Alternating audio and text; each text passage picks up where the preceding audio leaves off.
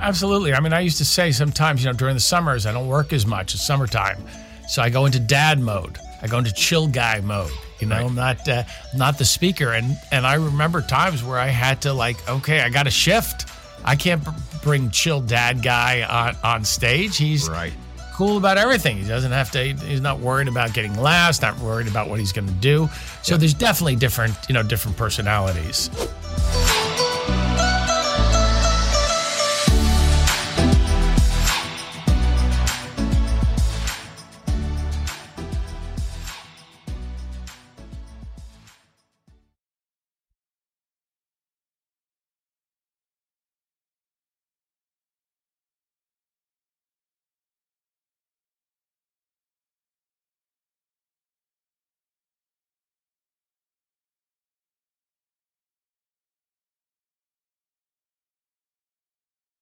Hi, everybody. Welcome back to The Pursuit. I'm your host, Ben Spangle. Excited for another episode here today on The Pursuit. And as you know at the show, we're all about helping you in the pursuit of your best body, mind, spirit, and life. And I have my new friend, Scott Bloom, that I'm excited to introduce you to and connect you with today. We've been getting to know each other last uh, last month or so, I guess, um, from a mutual friend. But uh, just to give you a little bit of his background, he's a, a veteran comedian, done a lot of that, a lot of stand up I think that was the earlier part of your career, which we'll talk about. Uh, TV personality, big time. He built a really successful career as a professional MC, host, and keynote speaker, and really has become built a big reputation for being one of the top excuse me, go to for business humor. And so we're excited to talk a bit about that. He's worked with some pretty big names FedEx, Ford, Ford, pardon me, IBM, MetLife, Pepsi, Pfizer, Verizon, and uh, a lot more, a lot more on there. So it's pretty awesome. Scott, thanks for the time today. Oh, thanks, Ben. It's uh, you know sometimes you forget what it is that you've actually done, and when you hear someone uh, you know speak about you, you're like, hey, I, I have done a few things. So that that's kind of cool. that is pretty cool. I don't yeah. think that's the most humble way to start a podcast by going, "Hey, I'm very impressed with myself." you know what? Though I think most of us we we don't often look back at all the great things we've done, but sometimes what we haven't done. So it's a great thing.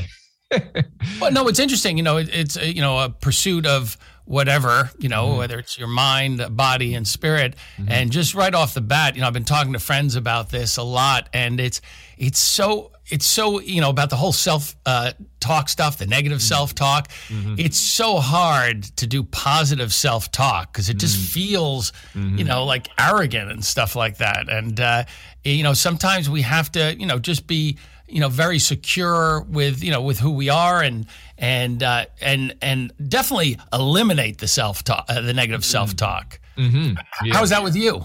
Yeah, hundred percent. I, I couldn't agree more. It's it's it's a challenge. I, I remember years ago, a friend and mentor of mine, he he said something that stuck with me on the note of self talk was that inner arrogance breeds outward confidence, and and out, outer arrogance shows that the person's not actually that confident. So it's an interesting thing oh, about that of, uh, is that as we can work on more of that empowering self-talk that you know I wouldn't walk around and say I'm the greatest you know right right and um, but even even in, so internally saying I'm the greatest you know I, yeah. I, feel like you know I'm going through a little renaissance in my career and sort of right. owning what it is that I've been doing.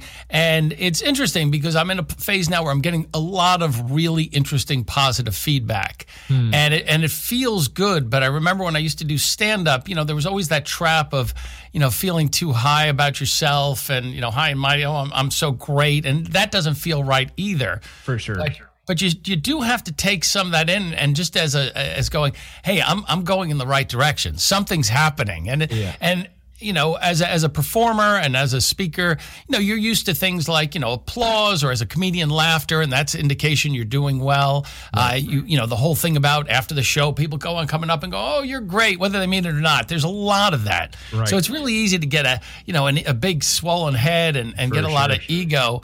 But uh, sometimes you just have to, you know, you sort of have to take that in mm. and and know it's more of a, you know, sort of a signpost saying, "Hey, you're going in, you're going in that right direction," and not be about, you know, you're so full of yourself. Yeah, that's a great way to put it. That's a really great way. I think that as I've grown, I know we're going to talk about this about later, but uh, Scott and I are both spiritually focused. But um, is the idea for me is I am great and you are too.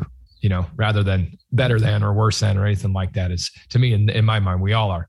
We're all well, great. Well, this is how spiritually focused uh, I am. I'm looking at your bookshelf, and just by the colors on the on the bottom shelf there, that looks like an Esther Hicks book. That That's looks like ask yeah. and you will and you will be given. Right? That's exactly what it is. Yeah, you got it. I don't know if I have the title right, but that's uh, I, I know that I think I have mine. Yeah, I have mine right behind me somewhere.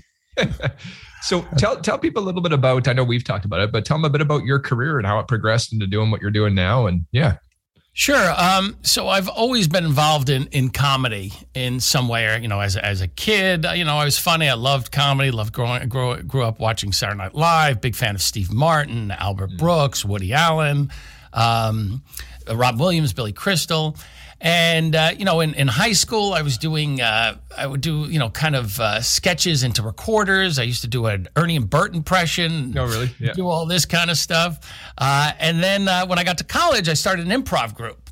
And I based it on I had seen Second City tour. I think in Houston. I was in Houston one summer. And so when I brought back this sort of improv uh, ideas or doing an improv, I had no training, had no idea. We literally improvised doing an improvisational show. And it was k- kind of fun and we would do it outside in the in the common area you know on fridays and afternoons we do the cabaret.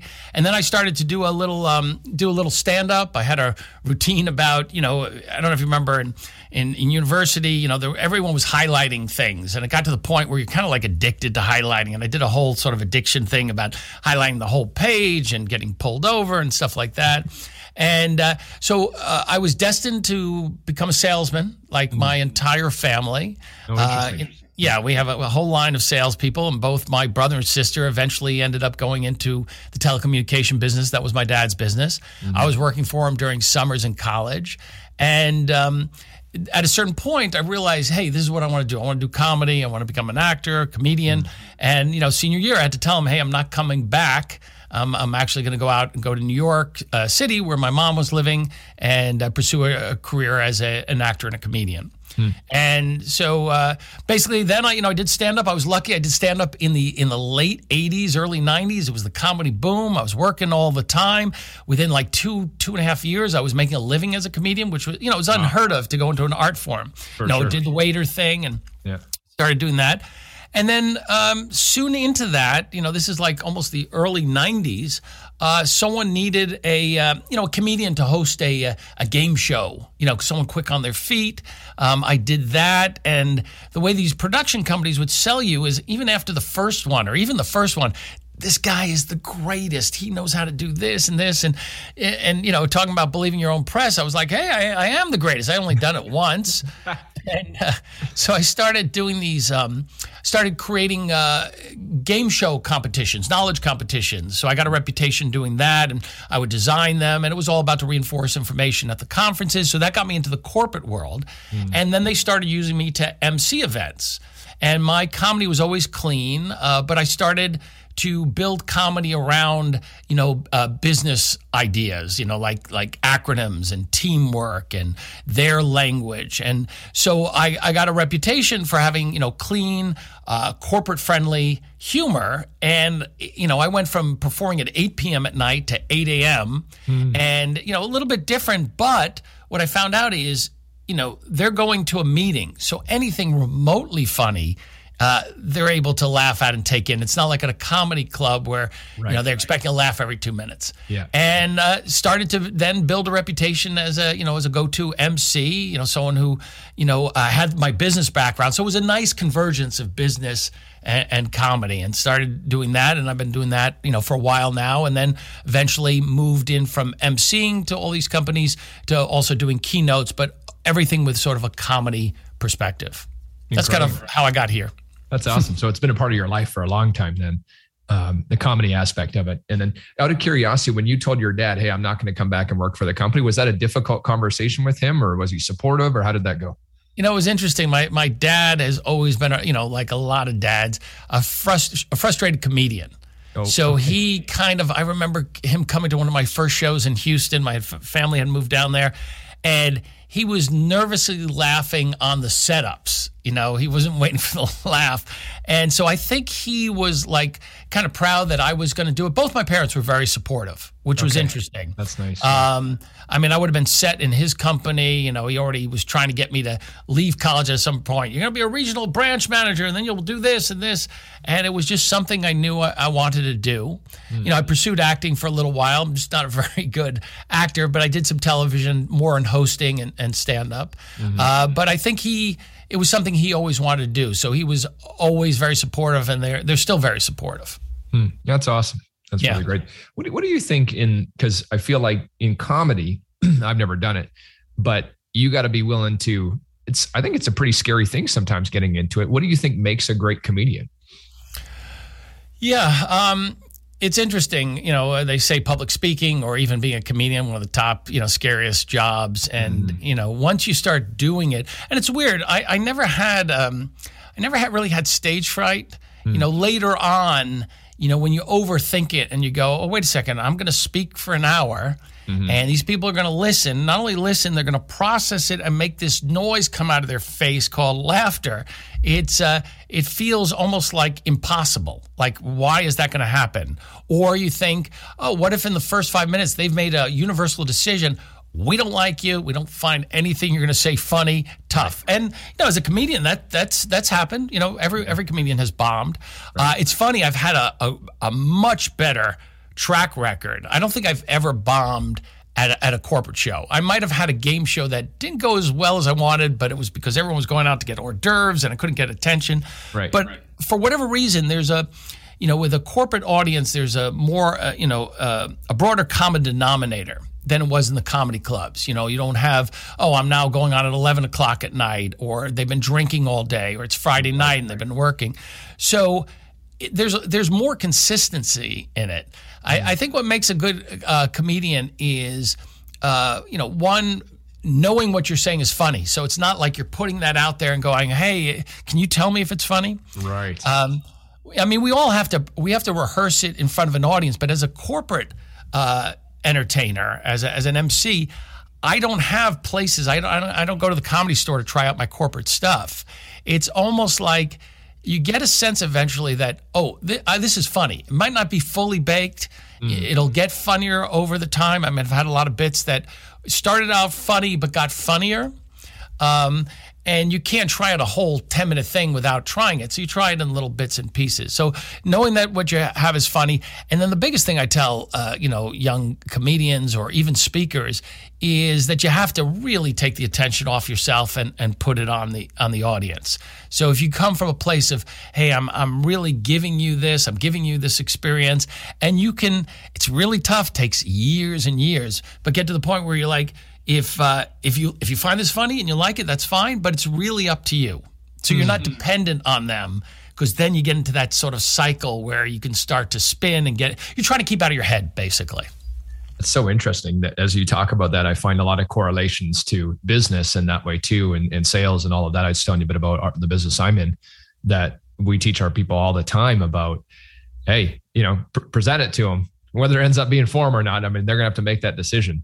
So, so interesting. And I love what you said about knowing what you're saying is funny and you're believing in what you've, your product, you're believing in your service and what you've got to bring to the marketplace. Oh, there's definitely a, a correlation. I mean, it's interesting that I was, you know, as I said, I come from a, lo- a long line of sales mm-hmm. people. I think my great great grandfather was in sales. That's all we kind of did. Yeah. And obviously, sales helps in selling. You know, if you're you know an artist or a, a performer or a speaker, you have to sell yourself. Right. But there, I think there's definitely a correlation of you know of of helping others. I kind of look at it, you know, of what I'm doing as you know I think ministry people might take it the wrong way, but in the term of you know being of service and yeah, giving, absolutely. I kind of look at it that way, and that alleviates all the the stress and anxiety. It's really about getting out of your head. That hmm. that's the whole thing about even in sales too. If you know people, I always say that uh, you know with comedy, it's all done on almost an unconscious level. Mm. Like you can say something funny, but it's it's them somehow on a very unconscious level being very sort of connected to you. Mm-hmm. And so they, um, I always say sometimes there's a joke that might be like a seven, but they're responding at a nine. They're responding at nine because you know maybe they they feel comfortable with me. I've built a relationship with them. They're like, hey, you know, we just like you. We think you're funny, uh, you know, and so they're not even aware. Because when you think about it, when you're laughing, you don't think about how hard you're going to laugh. It's just Right. instantaneous. That's a great, great point. So on that note, because this applies to a lot of people that are in, they may be in speaking or they're, they're they're running a management team or they're the manager or whatever it might be. What kind of tips would you give people with connecting with audiences and not just necessarily in your world, but I mean, hmm. hey, you're running a meeting for your team. That's a, that's your audience. So Yeah, I mean, I, I I do a whole keynote about you know making connect, connections and building relationships, and there's a, a lot of things you can do. I mean, for for me, you, what you're ultimately trying to do is have an emotional connection. That's the first and foremost, and how you get there that depends on what you're doing. With with comedy, it's laughter. There's the emotion right there, mm. but it's also you know making you know making the experience about them, making them feel feel special. You know, making that extra effort for them. So, you know, if I am putting together a, you know, a keynote, I customize a lot of the pieces. And what they're really sort of connecting to is wow, he put a lot of time into learning all our acronyms. He didn't have to do that. You know, mm. he seems to really know us. And the more I spend time in learning about them, the more I feel connected to them. So sometimes it's you know learning their their acronyms, their language, getting an idea of their business. So it doesn't feel like it's uh, it could be any experience. It's definitely an experience Right. with, with these people, not and I'm sure that applies. yeah. Yeah, exactly. Yeah. and and I'm sure that's you know the way it is with uh, sales as well. Is you know you have to learn you know about them. So it's about tailoring the experience you know to them, um, and these days it's really. Um, it's really about you know i mean it's an overused word but being you know being authentic. Hmm, now hmm. it's ironic because in my keynote a part of my comedy is parody. So there's always times i'm talking about things like i'm the world's greatest psychic and i do a lot of intuitive work. Mm-hmm. And they've known at this point because I've also talked about how I speak 18 different languages fluently, which I don't. But I, I set that up as a premise to say, hey, you have to make an investment in someone and learning their language, you know, whether it's business or foreign language, is a great way of showing that. And but the comedy pays off uh, as the joke of I don't really speak lang- the language, so I'm just using either you know gibberish or some some way to communicate or very simple uh, you know spanish or something like that. And uh, so by you know making that uh, you know that effort and making it really about them that really connects them. But i'm being authentic in uh, i'm making as i said i'm making that effort and they see that it is about them. Even if I'm trying to be real, even if the real is be you know on on a parody level. Like we're in it together. It's not like I'm trying to fool them in, in some way. And people can tell when you're you're fronting or you know you're trying to act a certain way just to seem you know seem bigger than yourself. I sort of poke fun at myself when I'm trying to say, "Hey, I know this," when it's clear we all both know that I don't. I love that. Yeah, that's really great. What What do you find are some of the obstacles in connecting with audiences or groups, or what are some of the things that uh, get in the way of that? Um, well, with with groups, you know, everyone's had their own, you know, their own day. You know, we we don't know what's going on. I mean, I have a keynote that's coming up, and I think so. My keynote's all about, you know, is is comedy, is getting people laughing, and you know, the, the the premise there is also as when people are laughing, they're a little bit more open, they're a little bit more receptive to hear the message, and they're also having an emotional experience. So that's why they're having that experience. But I think I might be presenting after a memoriam. And so that you know everyone might be in a certain mood. I'm going to have to shift the uh, the energy at that that point. Um, so I think you know sometimes you know it's, it's self sabotage. You know. Um, if once again, if you're getting in your head, start to prejudge, you know, an audience, or if something that you know, as a comedian, something you've said before, they didn't laugh out loud at, Mm. you might start going, oh, I'm not doing well. And then you start to s- spiral. Then it becomes more about you. As Right. much as you can keep it out of your head and out of you and put it on them, the best you're doing. And one of the things I've learned recently is as an audience member too, and especially with the masks, when we used to wear masks, Yeah.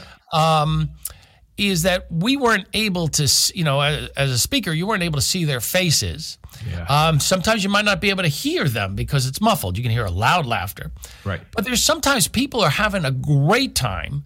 They're really enjoying you, and they're not making the noises that you know an audience of a thousand might make if it's a small audience of 150. Right. So you have to sort of trust what you're you're doing mm. without going on autopilot because you have to be able to read the room. You have to stay connected. Mm-hmm. But I've always been a big advocate of not mentioning to the audience, making the, the it's the audience problem that they're not laughing. Uh, you know, I never uh, degrade the audience or talk, you know, mention, oh, that usually gets a bigger laugh or something like that, because 90% of the time they're having a good time, even if you can't hear it.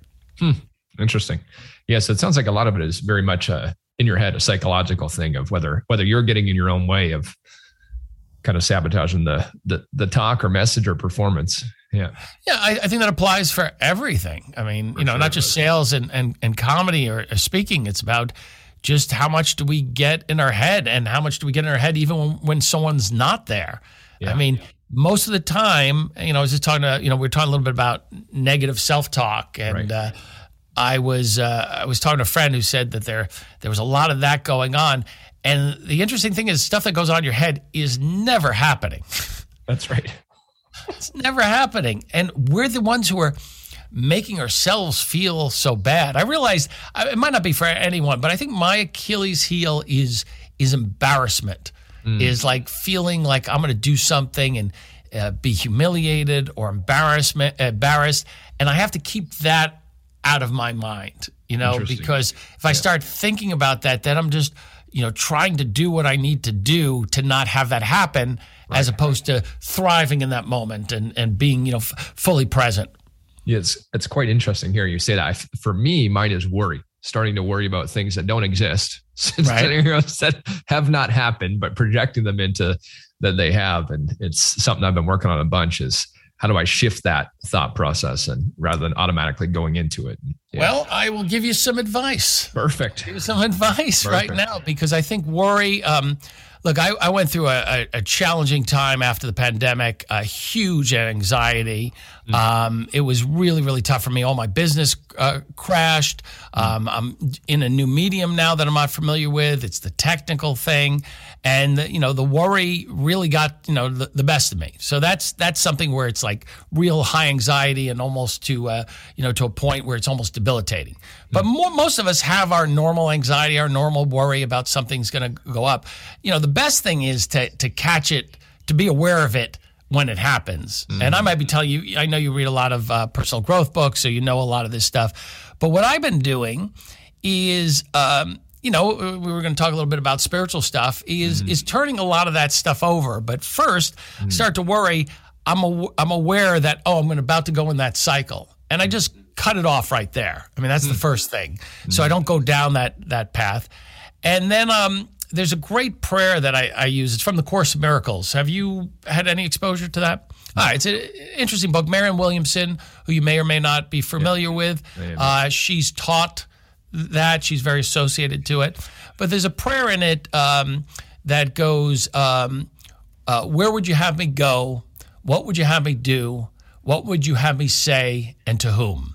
Mm. And me and my friend have who've been studying the Course of Miracles for like the last 13 years.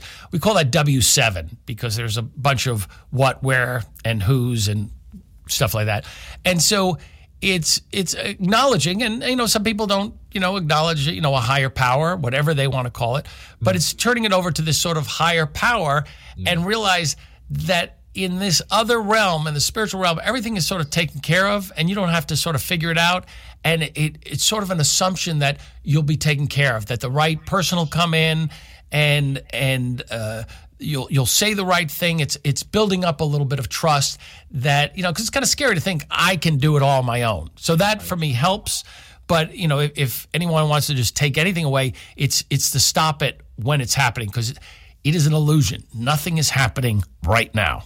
That's so well said. So great talking about that. I think that, you know, what's interesting is as I've grown and developed spiritually in the last few years, four or five years, I was always hesitant in business to to talk about it because I didn't want to offend. I think some people, uh, you know, they, in my mind, they had this idea of what it was. what I found fascinating, as you said too, when some people may not want to turn over to higher power, I find most people do. Most people have some kind of faith, some kind of belief, and it may not be necessarily a religious one. Some it is, some it isn't. But most people have some belief in something greater than themselves. And the more I've been communicating with people about it and talking about it, I've been fascinated to find out that almost everybody I talk to believes in something, mm-hmm. which is so interesting. So yeah. interesting. Yeah. I mean, it's almost crazy because you know th- there's another term in in spirituality about surrender. Yeah, and surrender sounds like such a weak position when it's the total opposite because right. we're basically saying we're taking our hands off the wheel and no one right. wants you know i you know that's when you're white knuckling it and uh, right. I, am going to take this and you know we, we me and my friend talk about the the tour guide or we call it the tour god or tour guide okay. and it's like it's the same thing you know you're in you're in rome and there's a tour guide there and he's going to take you to all the places but you know because your ego's in the way and not you know uh, sort of the traditional way of ego, but just between the two sides of ourselves, our ego and our spiritual side, says, uh, well, let me just make sure, you know, make a right here or make a left here. Like eh, he's that's what he does. Yeah. And sometimes it's, you know, it's like the person in the cab, the Holly Hunter character in broadcast news who's mm. constantly trying to control. It's interesting when we take um, take away control and that we don't have to all that there are people out there that will help us get to where we we are. And it's a scary thing to because we've been all trained that uh, you know I have to do this on my own. No one's going to do it for me. Mm-hmm. And you know, just like everything in this reality, it's there's a lot of um, parado- uh, paradoxes. You know, it can be this and that. You know, we, we think it has to be this or that, but sometimes it's being active and passive in the same moment. So it's mm-hmm. allowing something else to come in and help you. You still got to do the work. Can't sit on the couch and right. expect I thought at one point when I was doing abundance affirmations, hey, I'm doing the work, I'm doing the affirmations, I'm going to sit on the couch and big bags of money with big dollar signs is going to drop in my lap. Um, it, occasionally, sometimes that happened, but but most of the time you had to go out and, and, do the work. So it's it's a scary thing for a lot of people to to let go and and and let go of control. Yeah, I've found that's been one of the greatest challenges for myself is uh, having been an achiever for a long time and thinking that you know, I was the one that was making all this happen. Uh, and then learning that it wasn't me, as just I was probably getting in the way more than I than I was anything else. Greater things were probably in store, and learning to surrender that something greater is is is in store, and it's it's it's a challenge and it's a discipline and a, and a, a really a I guess a way of being to mm-hmm. develop. So it's something I'm working on a lot right now is getting better at it. That's for sure. Yeah, you know, it's interesting because uh, you know I've been reading about it and hearing it more and more. So obviously our consciousness gets to a certain level, and the, the right things at that level come in. And that's right. It really is a lot about you know we think if we get our hands involved, we're going to make it better, and we actually slow the process. There's something bigger than mm. us that's going to help us move along.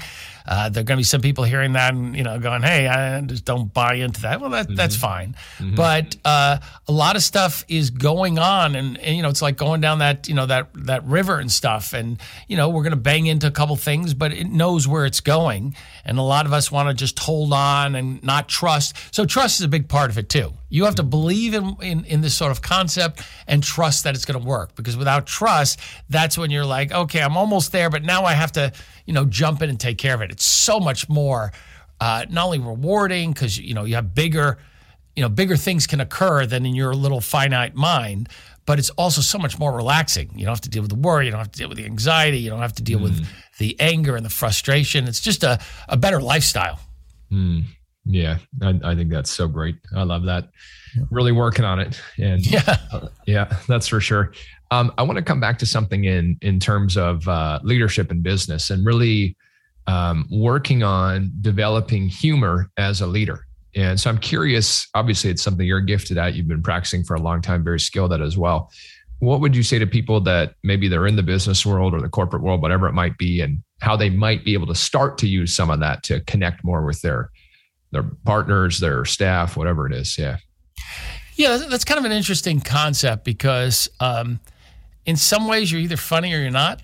Okay. So I think I would break it up into into two columns. I think the people who know they're funny is to just you know um, lean into it maybe a little bit more. You know, comedy is subjective, so not everyone's going to find what you're funny. It's it's right. It, I I would say be more personal first and then if funny you know funny moments will come out one of the things i have noticed though is if i'm emceeing an event and i've already opened it up that hey the audience is laughing hey he looks a little freer on stage it's not like he's you know even though a lot of the stuff i do is is set it looks like i'm just making it up as i go along but i'm i'm very clear on what's going on but there is that room to improvise mm. but it's it's being open and i notice all the time that the the the the presenters the executives when they loosen up, they do become funnier. You know, if mm-hmm. you're in sales at some level, you have a sense of humor, not because you're in that business, but just that seems to gravitate. You know, people are funny, kind of gravitate into that sales thing because you have to have the gift of gab. You're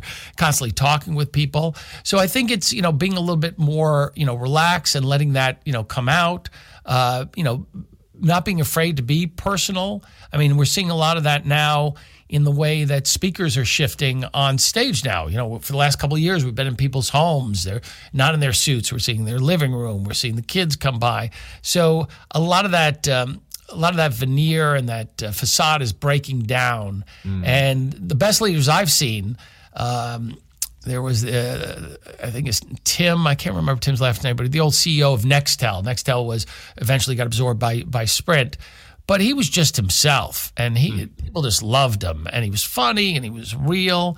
So when you're real you know humor is part of who you are. It's not definitely not about telling jokes. It's mm. just sometimes things can be funny and not really meant to be funny. It's that kind of loose way of being with people and not being so you know rigid and you know things have to be a certain way and so sort of strict. I think that opens up more comedy. But i would say just for you know for people just to you know, uh, be more be more personal. Share, you know, share some of your life, share some of your stories, ask questions.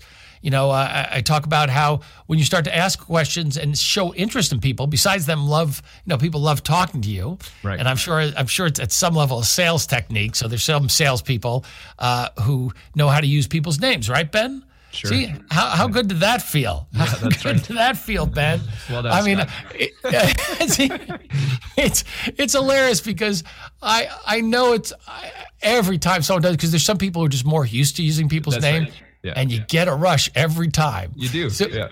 I know. I mean, it's manipulative if it's done in that way, but still. Uh, you know, ask questions about people, and then you find new ways to connect. Oh, hey, I didn't know they were into this you know, I didn't know they were into yoga, or you know, we're talking about Esther Hicks. Oh, I didn't know he knows Esther Hicks. We can talk a little, you know, a little bit about that. So it's about being a little, little more personal, a little more open. Hmm. I, I was interesting as you said it's it's not about telling jokes. I think I'm really glad that you shared that. That that doesn't mean you need to master all these jokes to be funny. And as you were talking to, as as you said, share some of your life and some of your stories. I think what I've noticed, and I'm I'm not a master at this by any means, but all of us have things that went wrong, mistakes we made, all that stuff that are great stories where we're able to share stuff that's happened in our life that hasn't gone well. And it wasn't funny at the time, but it's kind of funny later. Look at that. Would you agree with that? I, I have a great story about that. I have something that didn't go well. Um, I I mean it's funny. I mean it's funny in retrospect, but you know I'm on stage. Uh, occasionally, I get to interview a big big celebrities. Uh, I've interviewed Andre Agassi, John Travolta. This was with uh, the Woz, Steve Wozniak. Okay. And around 15 minutes into a, I think 45 minute, maybe an hour interview, um, I have to go to the bathroom. I uh, my bladder is full. I drank too much water, uh, but I'm trying to hold in. At 30 minutes, I am in pain. I am not feeling good. Uh, we're like at 35, 40 minutes, and I don't even know how I'm going to do it. I'm, I'm seeing cross-eyed, and, uh, and we start doing Q and A. And someone's out in the audience, and after the first, the the second question, I'm like, "Hey, let me go out into the house and see, you know, see."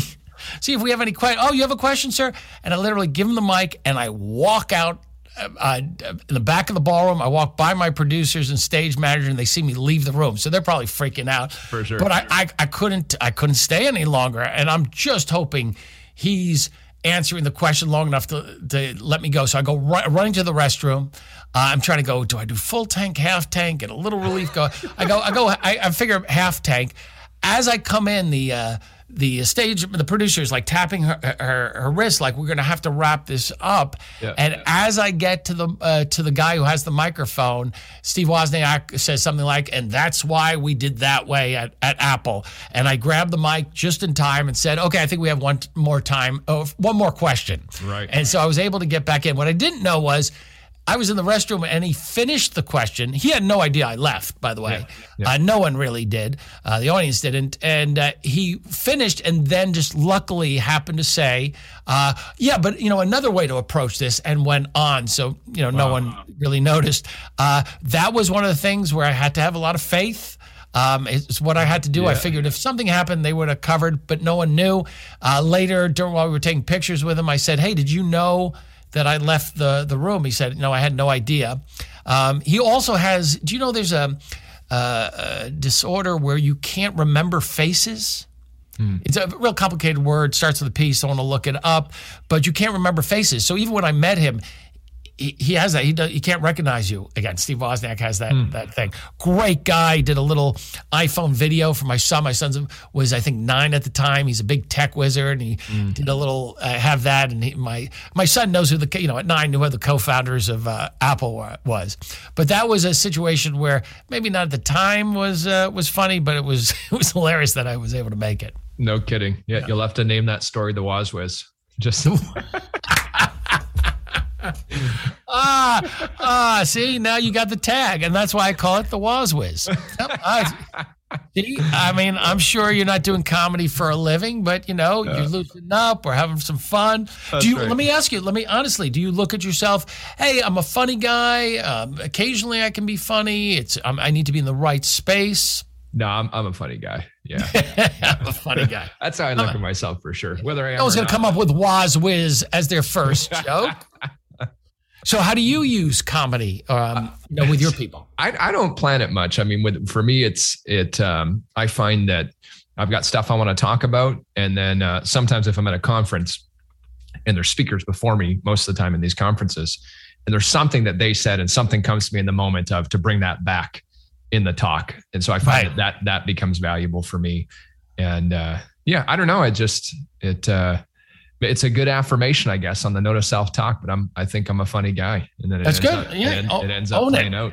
Yeah, and and and I asked you that because you either were going to say yes or or no, you know, yeah. and um, and then you know referencing something back. Those are the best jokes. It has to do with them. Mm. Says you were listening. Uh, you, it's it's relatable. All those things are important. You talk about something that never, you know, they have no connection to. It's not really funny. Mm-hmm. Uh, and that's what I, you know, that's what I learned with the, the comedy I do. So, you know, my tagline is the power of laughter, the language of business. And all mm-hmm. my comedy is related to business or their business. Mm. And because you need to kind of hit on all cylinders like 100% of the time, if I had to literally customize every new, you know, hour of comedy for a an audience, I you know, the chance of me hitting, you know, for that whole hour is very nil. Uh, so what I've been able to do is create comedy that is like 75% written. I add 25% of their stuff into it. Okay. So like if I'm doing something about their acronyms, I, yeah. I learn all their acronyms. I memorize them. It does take some time, but I have a pretty good memory and I've been working on it. So now they're impressed I learned their acronyms.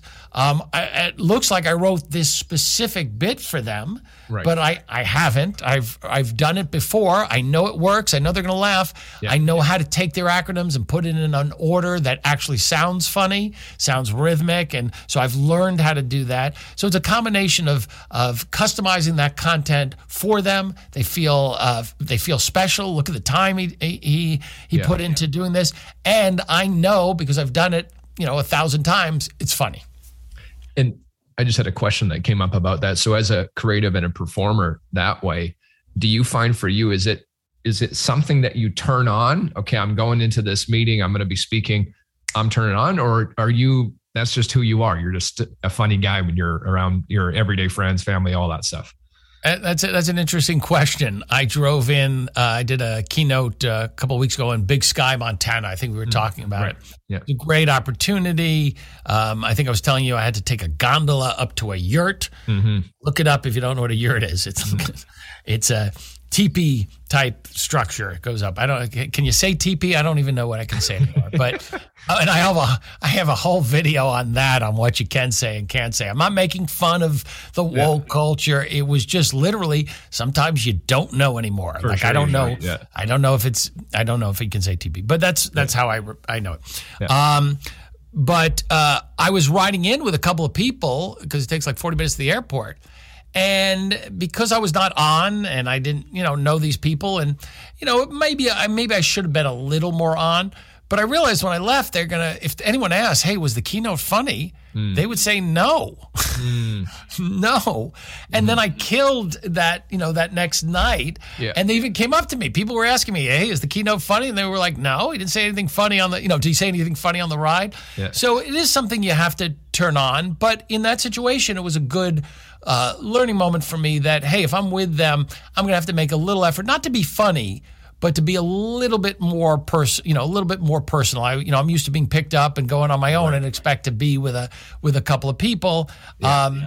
You know, as, as a as a comedian, you go through that evolution where you're on all the time to yeah. the point where you're annoying when you're a kid and with family right. and family's like, can you be serious for a moment? Right. Then right. you, you know, then you get to do it on stage. You don't need to do it you know, as much off stage.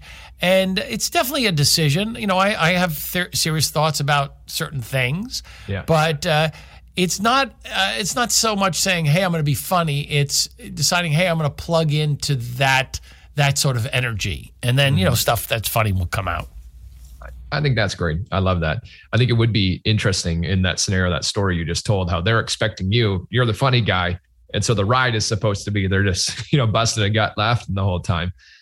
and, and, that's that's always been tough. I remember when I was starting out as a comedian uh, and I was waiting on tables and I told him I was a comedian. I knew because there was the one who was the clown. That one of the guys was the clown. You'd yeah. think he'd be, but I was doing, you know, I was doing my waiting room job. I wasn't going to try to be funny with the staff, yeah. and I was probably yeah. nervous, you know, just you know, was waiting for the first time and stuff. So when I had to say, "Oh, I'm a comedian," Yeah. You know, a lot of people, that's not the first thing they, they think of me because, you know, I can talk about serious subjects and right. I like to talk about intellectual stuff. Uh, but it's, you know, as you get, and then you come back the other way where you're sort of, you're comfortable with it and you know the right, you know, right circumstances to be funny. You know, mm-hmm. there's times to be funny and times not to be funny. It's a, it's an interesting thing. Um, it is, uh, yeah. Yeah, you know, because I, I, host a podcast too, yeah. and uh, you know we talk about a lot of serious stuff, but you know, uh, you know that's going to be my evolution, you know, right, in my right. podcast to be able to, you know, be able to talk about serious stuff and also have that lightness without you know making the things seem like it's just goofy. For sure. Yeah, I think that there. I remember. See, I never read the whole book, but uh, I read part of it, and it stuck with me. And the title of the book was "A Symphony of Ourselves." And the hmm. idea was that we have so many different selves that we are at many different times. And so it's kind of tuning into that. So, you know, in your scenario, when you're going on stage, it, you're into that identity of this is who I am. Where you're with your son, it might be a very different one. And and we all do have. I mean, some of the people that I've respected the most and looked up to in business and incredible speakers, when I had not met them in person, I thought they were just going to be this real intense, you know, they're great motivational speakers and and then they're just totally different in person and not intense like that whatsoever, but very connecting, very. And I think that is the case. I think that we have different identities in different areas and we're able to turn it on. I'm different with my wife and my kids than I am with my team. You know what I mean? It's just, I'm not different at the core values, but different in terms of how I show up. Absolutely. I mean, I used to say sometimes, you know, during the summers, I don't work as much. It's summertime. So I go into dad mode. I go into chill guy mode. You know, right. I'm not uh, not the speaker, and and I remember times where I had to like, okay, I got to shift. I can't b- bring chill dad guy on, on stage. He's right cool about everything. He doesn't have to. He's not worried about getting last. Not worried about what he's going to do. So yeah. there's definitely different, you know, different personalities. And yeah. uh, you know, I find also, you know, people, you know, talking about relationships, people you you um, you interact with, they bring out certain, you yes. know, parts of your personality. Yes. And you know, hopefully you have a, a partner that you spend time with who brings out the best in you. I'm divorced, so my my ex-wife didn't bring out the best in me. I don't think we brought the best out in, in both of us. It's been a while. Um, but you know you want to be with someone who you know somehow you just feel good you know and and you know to be honest you know as a speaker you want to have that you know i kind of look at the relationship between the performer and the audience as kind of a one-on-one relationship and you you know you do feel good when they laugh. You want to have you want to feel good with them. Hey, they're having a good time.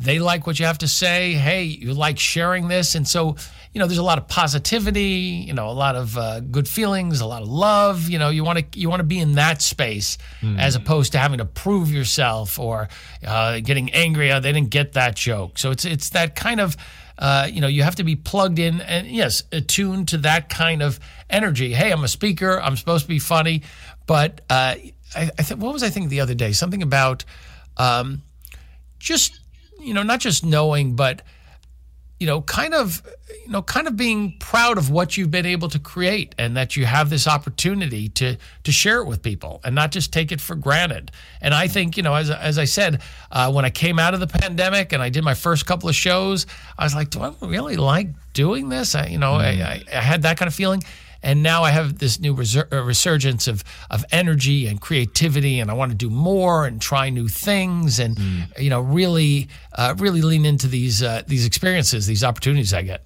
Mm. It's wonderful. It's wonderful. Yeah. Um, Scott, where can people connect with you? Uh, I know your website, Scott Bloom Connects, right? That's your website scottbloomconnects.com. Yeah, they can connect there.